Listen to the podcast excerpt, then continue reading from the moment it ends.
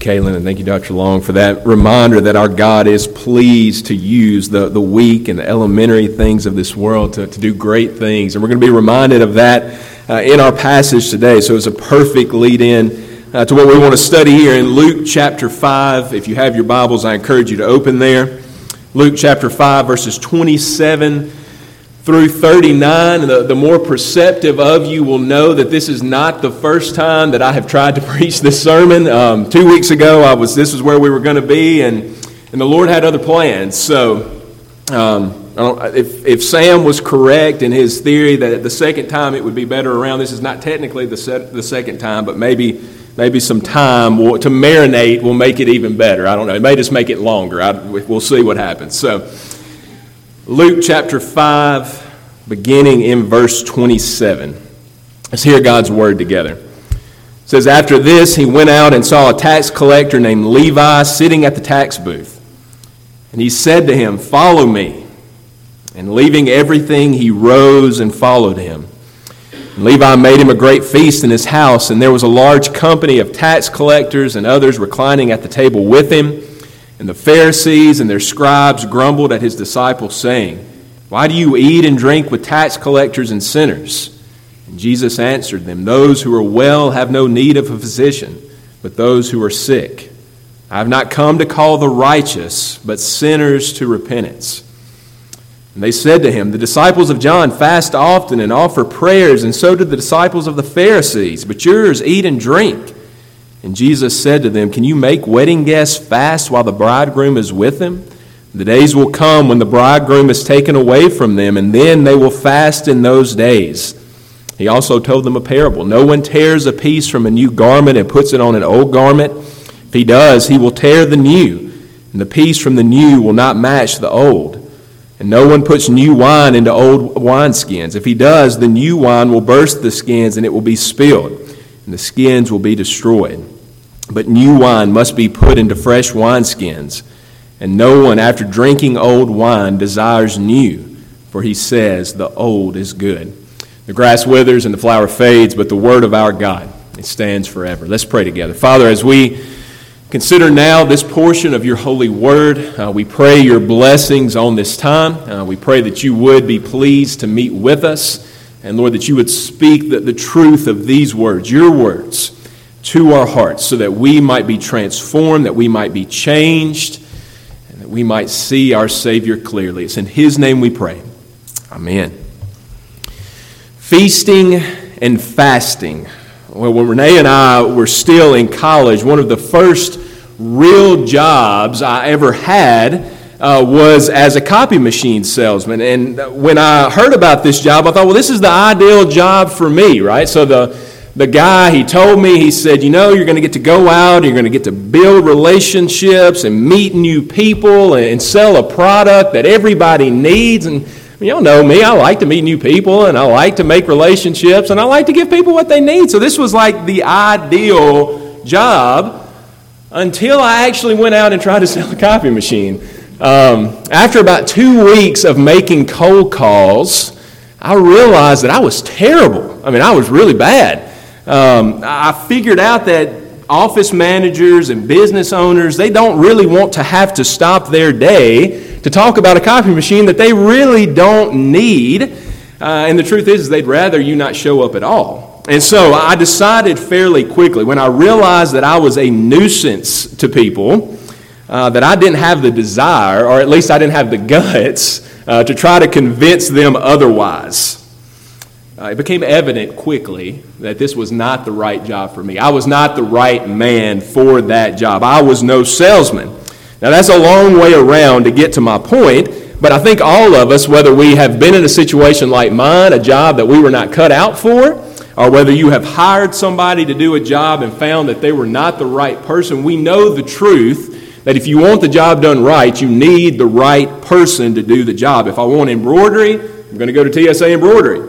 If I need my car fixed, I'm going to go see Mr. Milton. If I need distributing supplies, I'm going to go see Walt. I'm going to see the Hensons, right? I'm not going to take my taxes to any of those people. I'm going to take them to Bradley. If we want it done right, you need the right person for the job. But as we turn to our passage today, as we see what Luke describes here about our Savior, I think we realize that, that maybe Jesus doesn't exactly buy into that motto. Over the last few weeks in our study of Luke, we, we've seen as he has called his first followers and as he has called his first disciples. And I want you to think about that. If you were going to pick a group of people to represent you to the world, what kind of people would you pick? Well, I imagine you would pick the ones who are most charismatic, the ones who are most influential, uh, the ones who could represent you in the best possible way uh, in every area, right? They had strong character, they made you look really, really good. But think about the people that Jesus has picked up until this point and the ones that he will pick after this. We've already seen him uh, choose Peter, James, and John, these men who were most likely uneducated, men who had no influence whatsoever, men who were just simple fishermen. Later, we're going to see him call Thomas a doubter, Judas, a traitor, even later, Paul, a persecutor, a murderer. And here today, we see him called Levi, a tax collector.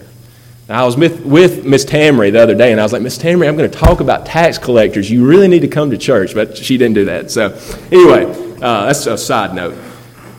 But you wouldn't think it after that, that list of people that I just gave you. You wouldn't think tax collector would be that high up on the list of people that were disdained. But, but Levi may have been the worst one of the group, at least from a public perception kind of, of thing.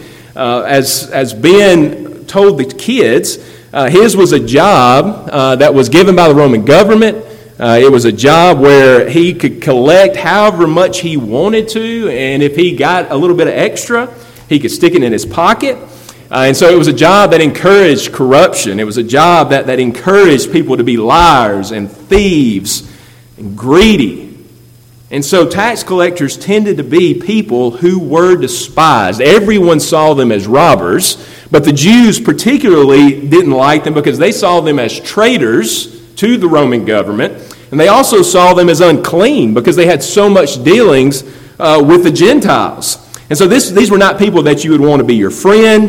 These were not people that you would want in your home, much less being your disciples, much less representing you to the world. They had the trifecta. They were morally, socially, and religiously corrupt. And so it should be shocking to us that here, as this passage begins, that as Levi sits in his booth, counting his ill gotten money, that Jesus walks by and he says to him, Follow me.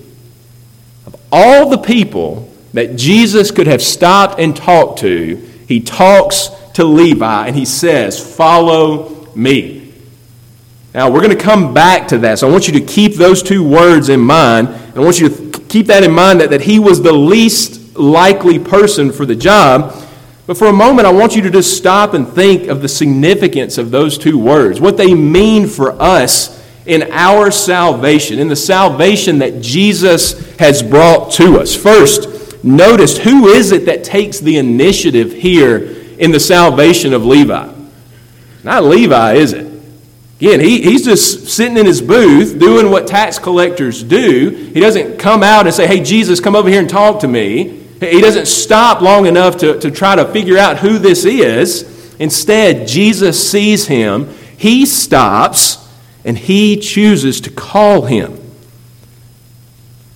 Salvation is always a work of God's free and sovereign grace. Now, somebody will say, well, what about a couple weeks ago when we saw the leper and the paralytic? Didn't they come pursuing Christ?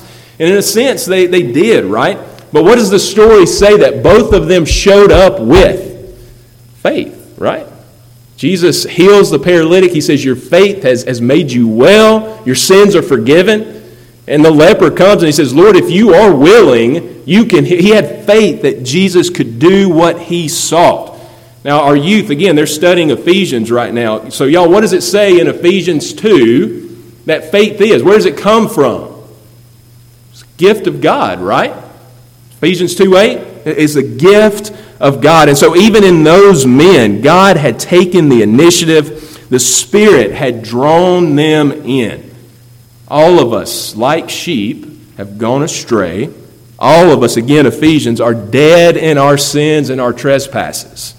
And so if Christ does not pursue us, if he does not come and get us, none of us will come. But the grace of the gospel, the good news is that he does come and get us. We are that one lost sheep, and he comes. He's pleased to meet with us and come and make us his own, as he does for Levi here. Secondly, notice not only the initiative, but notice the power of the call itself. It's effectual, right? It does what it is set out to do. He says, Follow me. And Levi doesn't hem and haw. He doesn't say, I don't know, maybe I won't do this. Maybe I'll keep counting my money. Maybe I'll go do something else. He doesn't consider all that he is about to give up. Instead, there in verse 28, it says that he left everything and he rose and followed Christ. Again, it's a reminder to us that when Jesus calls, his sheep hear his voice, and he loses none that the Father has given him, because when he speaks, they follow him. His, his call regenerates, it, transforms our lives. And you see that clearly in Levi here, right? He turns his back on his sin, there's a break with his old way of life, and he's given a new purpose. You see that purpose take shape as he prepares this great feast. And who does he call in? Who does Levi invite to the feast? Jesus, obviously, but who else? Well, people who are just like him, right? He invites in the sinners and the tax collectors, people he knows need to hear the good news. And who is right there at the table with him? Jesus is there, right? Friends, what, what a joy it is to consider this salvation, to know that even now Jesus is here meeting with us and he is pleased to save, just like he saved Levi. He is pleased to call us, he is pleased to choose us, he is pleased to transform us, to make us his own, to give us a new purpose. So that we can go out and we can do what Levi has done, to invite people in, so that they too may hear the good news. This is the truth of the salvation that Jesus has brought to every one of us. Now, obviously, Jesus is there, and it's not surprising, or it shouldn't be surprising to us to find that, that as he sits around that table, the Pharisees are, are up in arms about it, right? That's how they usually are, and they are that way here. And so we read there in verse 30 And the Pharisees and their scribes grumbled at his disciples, saying, why do you eat and drink with tax collectors and sinners? Now, the Pharisees, they, they have drawn a pretty hard line in the sand here, right? Basically, what they're saying to Jesus is that these tax collectors, they, they don't deserve your time. They, they don't deserve your salvation. They are outsiders. And so for you to associate with them is beneath you socially, but it's also morally wrong. These are people who are corrupt. And for you to share a table with them is a wrong thing to do. Now, on the other hand, what else are they saying? The people that you need to hang out with is who? It's us. Because we are holy, we are righteous, we, we know the law, we keep the law, we, we have everything together. And so if you're going to hang out with anybody, it needs to be us Pharisees. They are unworthy, but we are worthy of your time. Now, just saying that, we, we all squirm a little bit, right? We know that the Pharisees are wrong. But before we give them too hard of a time, let me ask you a question. How often are we in the church more like these Pharisees than, than we would really care to admit? If right now somebody were to walk through those doors, somebody as disdained, somebody who had treated people that you knew as poorly as Levi had treated all of the Jews, they were to walk in right now, what would you think? Better yet, if they were to walk in and sit down in your pew next to you, what would you think? Would you think, man, I'm going to take this guy home and we're going to go have supper together? We're going to go eat lunch. We're going to go to El Agave. We're going to have a great lunch together. Is that what you would think? I'll be honest with you, if my own heart is indeed any indication, I think our reaction would be a lot more like the Pharisees than it would be like Christ. I think most of us would probably think, what are they doing here? What is that person doing in our church? I'm not going to share a meal with them. I'm not even going to invite them in our home. Friends, what does Christ remind us of here? What does he reveal to us of who it is that he has come to save? Look there at verse 31 and 32. It says, And Jesus answered them, Those who are well have no need of a physician, but those who are sick. I have not come to call the righteous, but I have come to call sinners, sinners to repentance. Friends, it's not those who think they are socially acceptable. It's not those who think they are all buttoned up and have it all together. It's not those who think they have all of their theology the tightest, who think they have it all figured out, that Jesus has come to save. It's sinners that Jesus has come to save. Those who are sick, those who are sinful, those who are lying and cheating thieves like Levi, that's who Jesus comes and eats with. That's who he comes to redeem. And again, as Ben reminded us, thank God that that's the case. Because who is this a description of? Every single one of us. We are all those liars and thieves. We are all those cheaters, just like Levi. Apart from Christ, there is no us in here and the bad people out there. Apart from Christ, there is only us, and there's a holy and righteous God.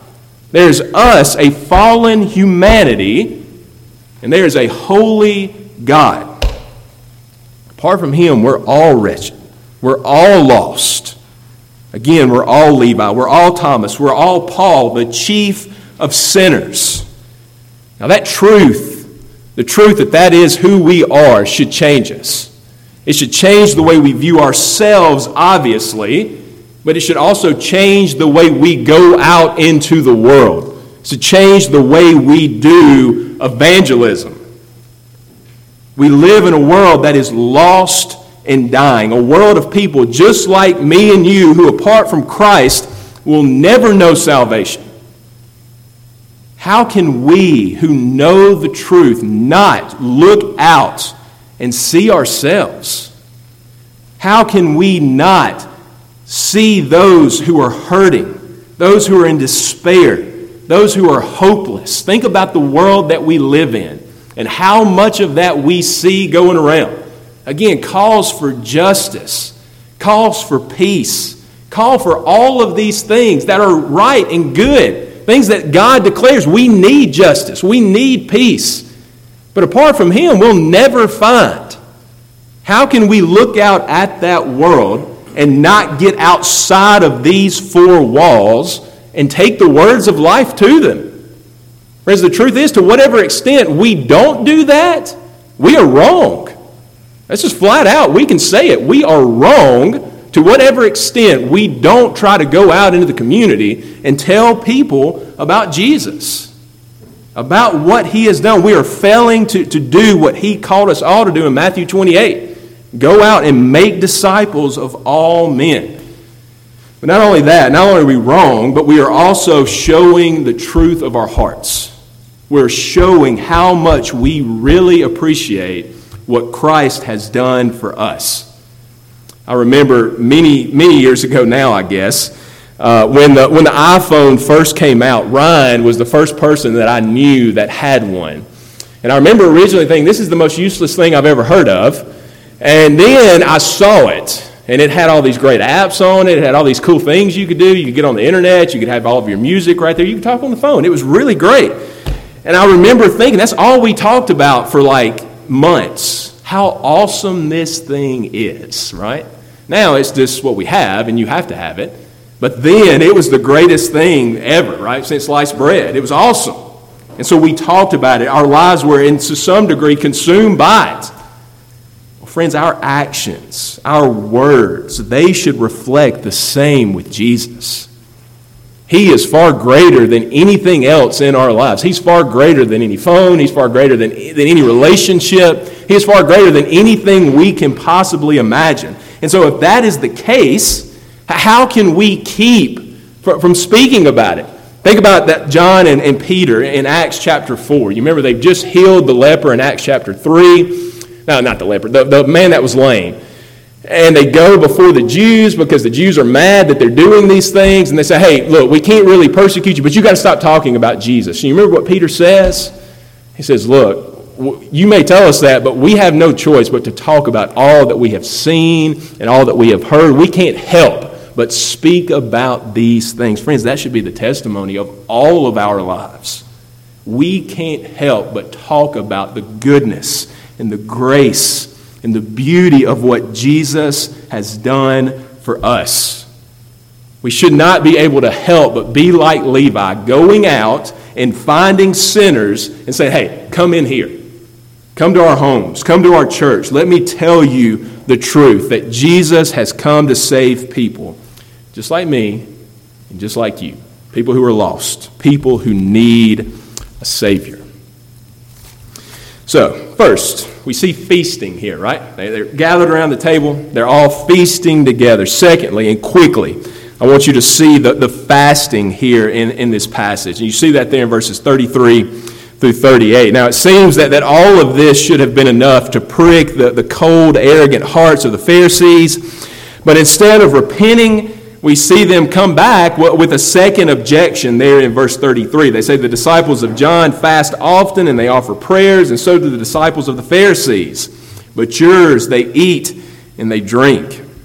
Now, it's almost comical that their first objection was to Christ and his disciples eating, and now they're feasting, and now their, their second uh, objection is to them eating at all, right? They, they first object to them eating with sinners, and now they object to them eating at all. It's, it's a good picture of our sinful hearts, right? Jesus was right when he said he's not going to give us signs because signs wouldn't help anything. We, we still wouldn't believe. Our hearts are always longing for something else.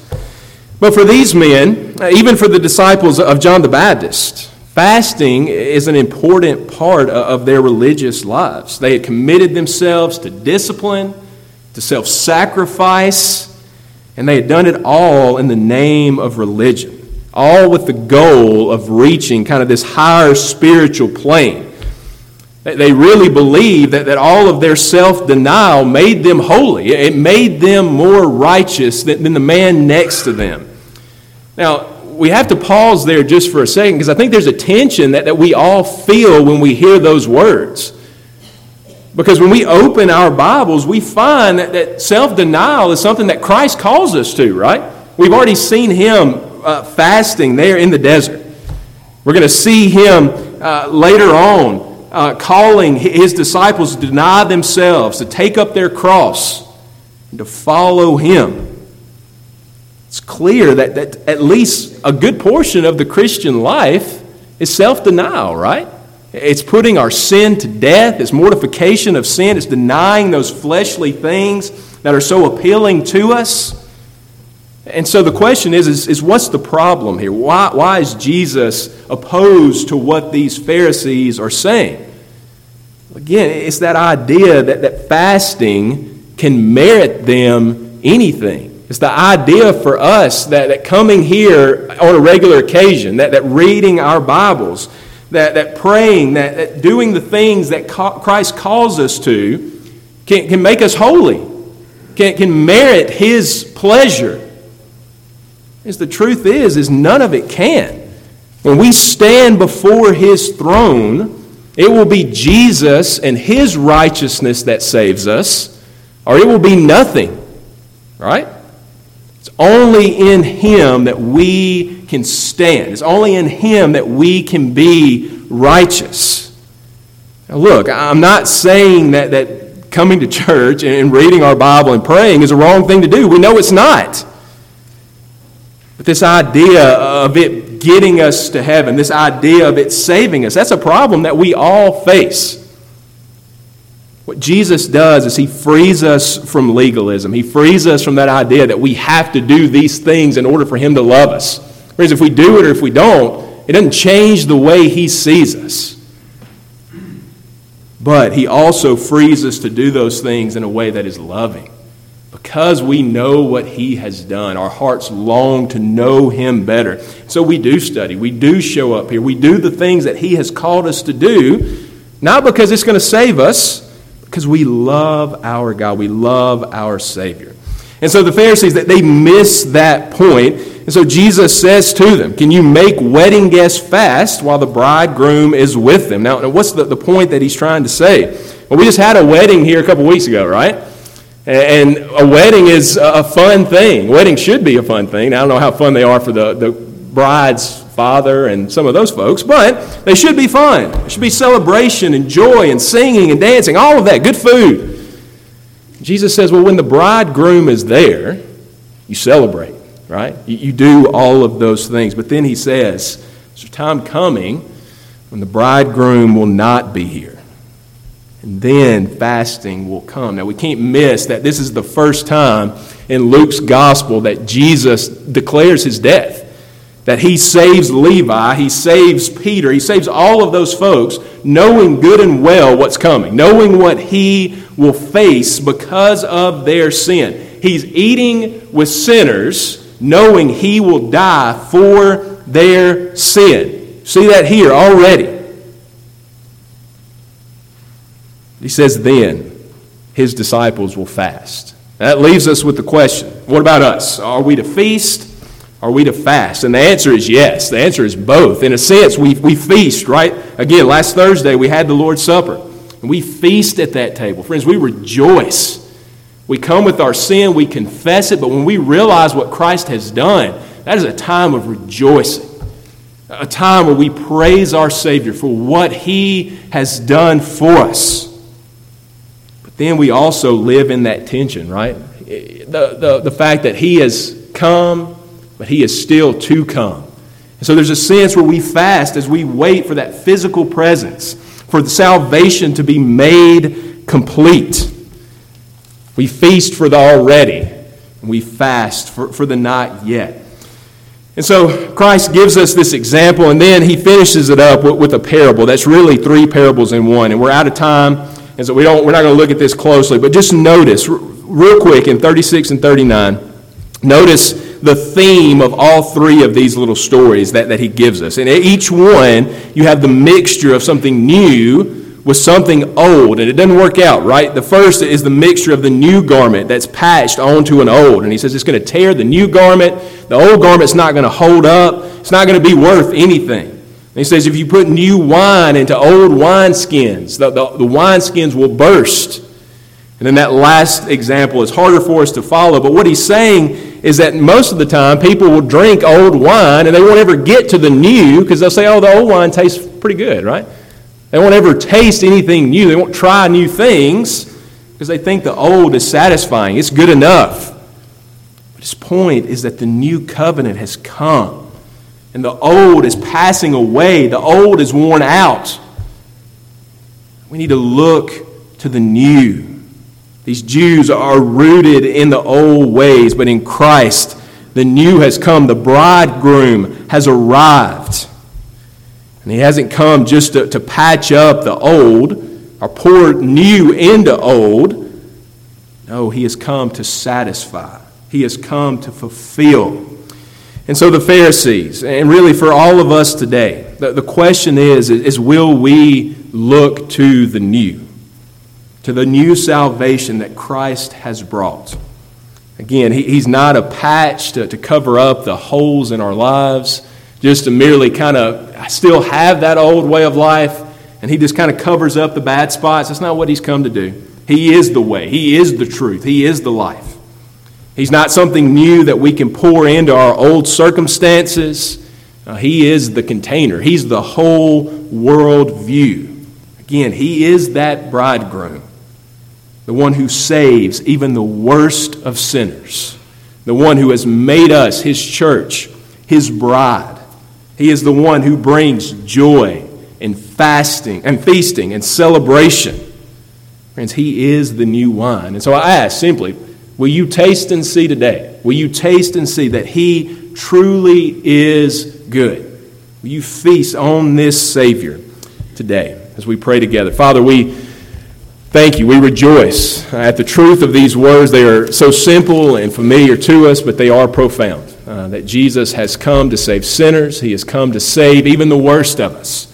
There's no sin that is too great, uh, there's no action in our lives that we have taken that would turn Him away from us. Uh, He has loved us with so great a love that He sees it all, and He loves us still, and He died in our place. And so I pray uh, that you would work that salvation out in our hearts, that you would be pleased to, to call us, that you would be pleased to make us your own, to transform our lives so that we can go out in the world with a new purpose, a purpose that is not focused inwardly on ourselves, but is focused on others, but primarily focused on what you have done, what you continue to do. Bring salvation into a lost and dying world. Lord, we pray that you would be pleased to do that here among us, out in our community, and all over the world. We ask these things in Jesus' name. Amen.